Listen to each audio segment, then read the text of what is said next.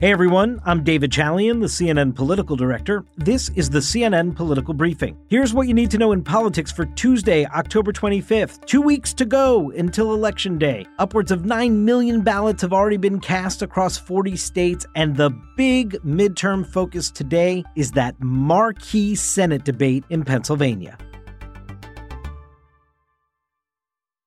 The Pennsylvania Senate race was always sort of circled on the map as one of the most consequential races of the cycle. Not only was it the place that Democrats thought they would have the best chance of flipping a Republican seat to a Democratic one and try to add to their numbers in the Senate, but it was obviously home to a razor thin race between President Trump and President Biden back in 2020. And it is a race that has taken twists and turns few would have predicted, including celebrity television doctor Mehmet Oz as the Republican nominee, including the fact that the lieutenant governor Democratic nominee John Fetterman had a life threatening stroke back in the spring, right around the primary. So this race has gone through a lot of twists and turns, and tonight could not be a more important moment. The stakes are high for each of the candidates. Obviously, for Fetterman, you know that he and his campaign have been talking about how he continues to have these auditory processing issues from his stroke. And therefore, what you will see tonight in the debate is a little different.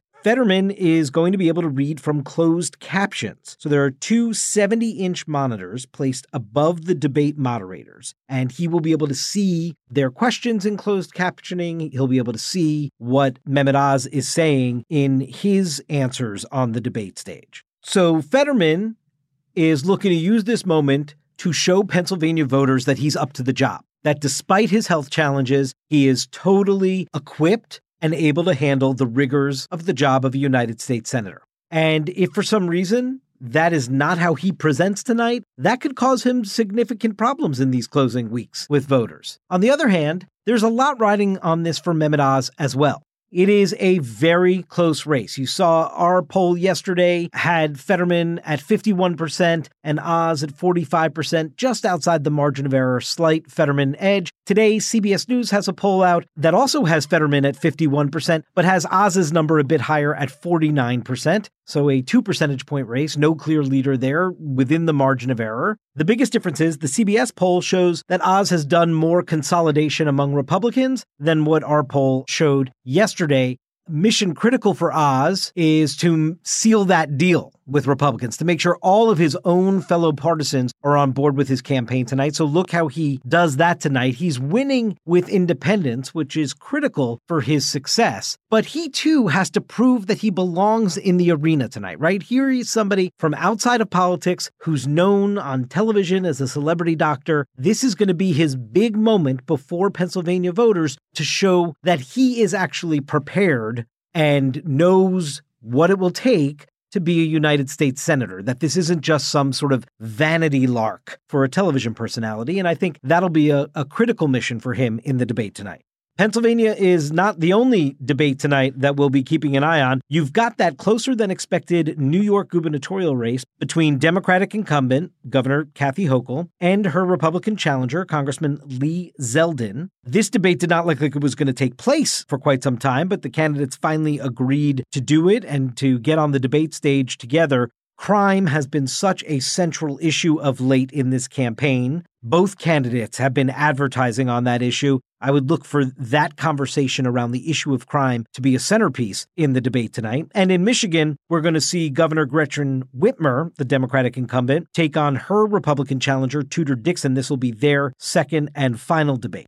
As for last night's big debate down in Florida between Republican Governor Ron DeSantis and Democrat Charlie Crist, they went toe to toe over issues like abortion, Hurricane Ian response, the response to the COVID pandemic in the state of Florida, and of course, many of the ongoing culture wars that are so front and center in Florida politics of late. DeSantis is the clear favorite in this race, and Crist knew that the, this one debate was his opportunity to try and upend the trajectory of the race. It's not clear that he accomplished that in this one debate, but he wanted to make the point that DeSantis is much talked about as a presidential candidate in 2024, and that perhaps his eyes, though he's seeking votes for reelection, are already set beyond the borders of Florida. DeSantis did not take the bait. Give a listen, courtesy of WPEC and Sinclair Broadcasting.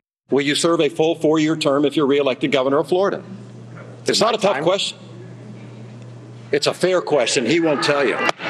Well, listen, I know that Charlie's interested in talking about 2024 and Joe Biden, but I just want to make things very, very clear. The only worn out old donkey I'm looking to put out to pasture is Charlie Crist. Today on CNN, Charlie Crist attempted to rebut the old, worn out donkey line that DeSantis used in the debate. Here he was with my colleague Erica Hill. The only thing that's worn out in this campaign are the antics of Governor DeSantis. I mean, the fact that he pits group against group, uh, chastises children, uh, really is uh, making it harder for us to vote in our elections in Florida. Uh, more difficult to have mail in ballots for our senior citizens. I mean, he's not helping our state and he's making it less affordable every single day.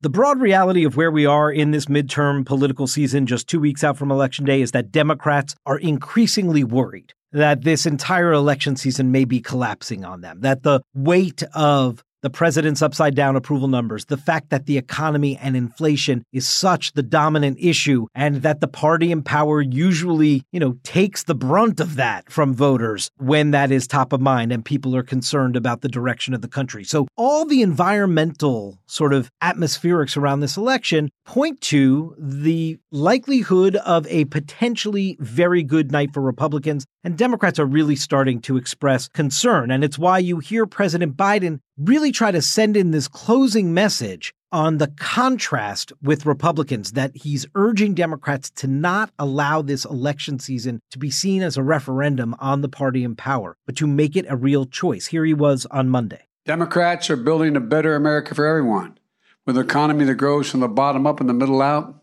where everyone does well. Republicans are doubling down on their mega, MAGA trickle down economics that benefits the very wealthy, failed the country before, and will fail it again if they would.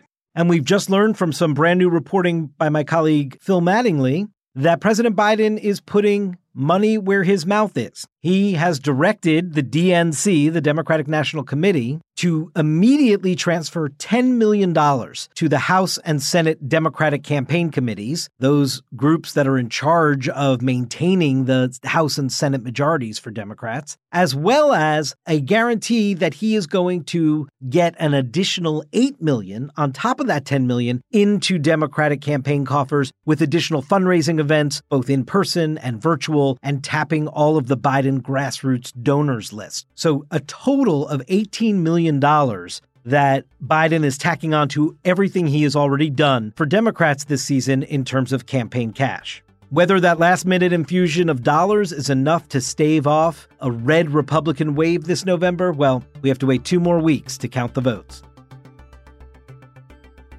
That's it for today's political briefing. Thanks so much for listening. And please take a moment and be sure to follow us wherever you get your podcasts. We'll talk to you tomorrow.